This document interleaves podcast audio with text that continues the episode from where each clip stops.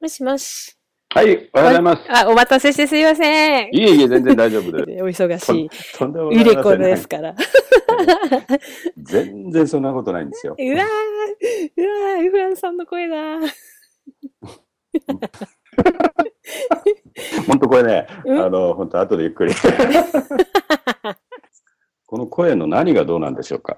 うーん、周波数が周波数ビンビン来る感じで。あ音 音域っていうことですか？なんでしょうね。音色。かなあのね、全員ではないと思うんですよね。全員って。100人いたら100人じゃない。うん。なんて言うんでしょうか、こう。へ変なっていうか、こう。ある、そう割合がわからないんですけどね。うんうん。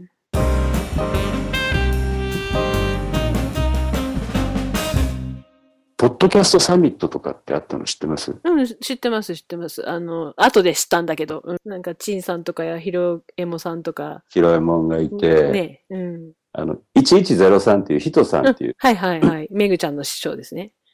ギトさんとかもアップルストア心斎橋でイベントなんかをやっうんうん。で、そこにギトさんも来てて、うん。あんまりあの人ああいうとこ出てこないんだけど、珍しくその時の二次会ぐらいは行って、で、ギトさんはね、僕がポッドキャスト聞き始めた頃、おっさん二人がくだらないこと言ってるな。二人で聞いてたんですよ、その頃はうちのかみさんと。うんうん。聞いてこれもこのくだらない感じっていう。くだらない感じがすごい好きで、ただただ。うん。いいですよね。なんか、で眠くなるんですよ。で、意外と部屋チラが物知らない瞬間があったりして面白いじゃないですか。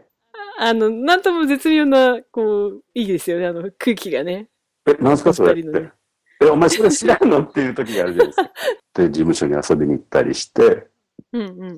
へーっていう感じで。ああ、そうなんですね。もともとなんか知り合いなのかというぐらいなんか溶け込んでる感じなんで。まあ、関西だし、事務所っていうか、近いんで、うんうん。まあ、ノリがこう、あの人、あの人面白い、こう、なんていうんだかね、こう、シャイなスタンスで、そうですよね。うん。この間話して。この間部屋チラげて語ってる。そうそうそうそうそう。俺ちょっと語ってるみたいな。僕も意外だった。あんなに語るのは。え、そうなんですか？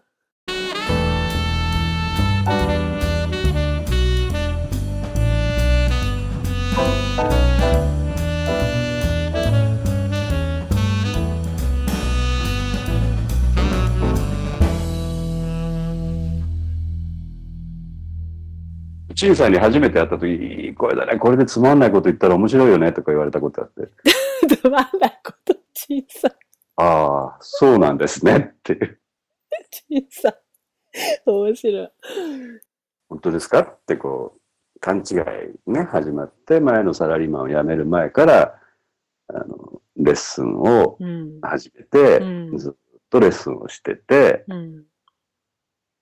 で、ある日、えどうしたいの？って言われて、いや、どうしたい？っていうか、なれるんですか？今からみたいな。うんうん。それはまあ、あの、なれる場合もあるし、なれない場合もあるし、そうそうですよね、つって。じゃあ、あのう、ん一応っていう感じで、その前の事務所のオーディションっていうか、まあ、チェックみたいなの受けて、じゃあ、ジュニアという二軍でね、うんうん。プロフィールもじゃあ載せましょうっていう、ボイスサンプルも取りましょうっつって、一応こう、ラインナップに入って、うん。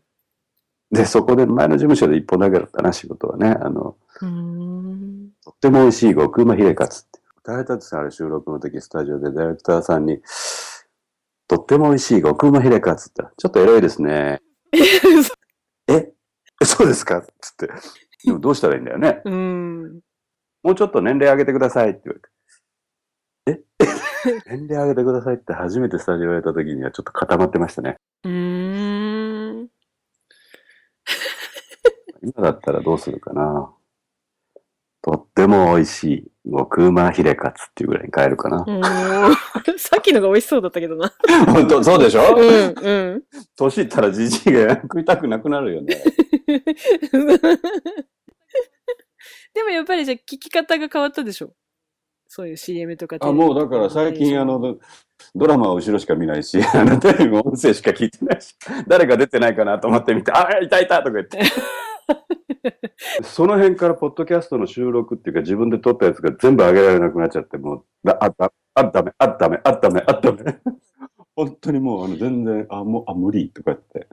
ダメ出ししちゃうでしょ、自分で。なんか、あ、今ちょっとなんか、ケツまずいてるとか、間が悪いとか、滑舌がちょっと悪いとか、あーなんか、うん、ね、誰もそんなこと求めてないのに。あ全然喋れなくなりました。で、こう、ますますフリーで、あ。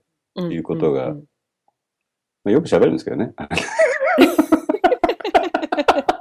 ほっといたら。うんうんフリートークがするんだけど、録音うんすると、そうですね。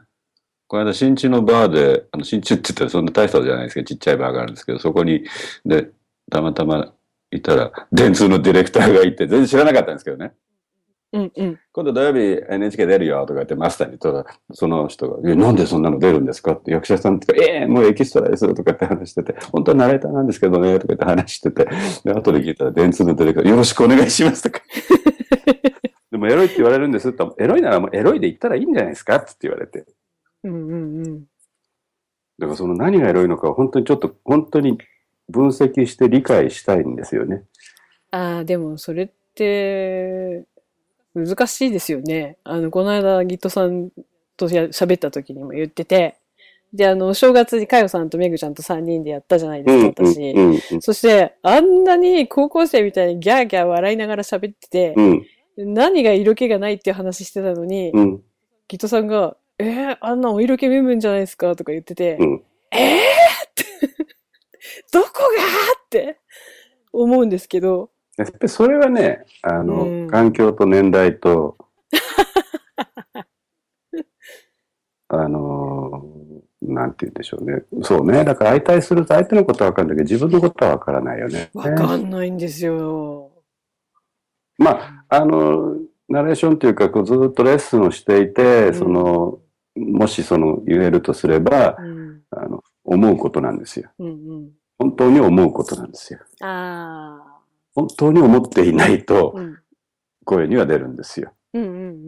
ありがとうございますっていう一言のワードが全然ありがとうと思ってないでしょって言われるんですねうん。。はいはいはい。あの、音しか聞こえないから余計にね。余計にわかります。だから声、だからね、レッスンっていうかまあずっとやってきた結果、もう音で、うん。声で、あれ？この人今日っていうこあ、はいはい。う、違いがこう、なんて言うんでしょうね、言葉では聞き。取れちゃうっていうか、読み取れちゃう。感じますね、だから。言葉の調子だとか高さだとか強さだとか、うん。そのトータルで出てくるもので、うん。すごくこう、個性が出るっていうか、音の方がより個性がうん変化が出やすいっていうか、映像だと映像の方に目が行きますそうですから、よね。ギトさんが色っぽいっていうのはそうだと思いますよ。だから、チルニーさんはものすごいね、微妙なこう、き際 どいところに立ってるよね。際どいところ。うん。あの、いつでもそっちへどっぷりいけるけど、あんまりそんなことすると日常生活が壊れるから、おばさんっぽく振る舞おうとされてるけれども、でも出るっていうね。そうなんだ。うん。それは出ますよ、きっと。おー。なるほどね。うん崖っぷちなところに立ってる感じでね。崖っぷちってか危ういんじゃなくて、どっちでもいけるっていうかね。あー。うーん。自分じゃわかんないけど面白いですね、そういうの。いやだから、危険な、こう、危険っていうか、まあ、いいや。あの、うんね、ある日、うん。誰にも言えない夜があるとかね、その、うそん。全然、でもそれ、その瞬間は街を歩いてて、み日常よく会ってる人でも、あなただと気がつかない、こう、雰雰囲気というか空気というか空気感で、そのいるようなね。かっこいいな。だから、あの声の、だから年代的にまあ40代の人の声で、やっぱりそれは、その20代の人たちにない何かっていうと、やっぱり経験だし、あ塗り重ねられてるものがたくさんあるわけで、それが層になって、別に悪い意味じゃないですよ。うんー。いや、わかりますよ。うん。あの、人生油絵だと思ってるんで、私も。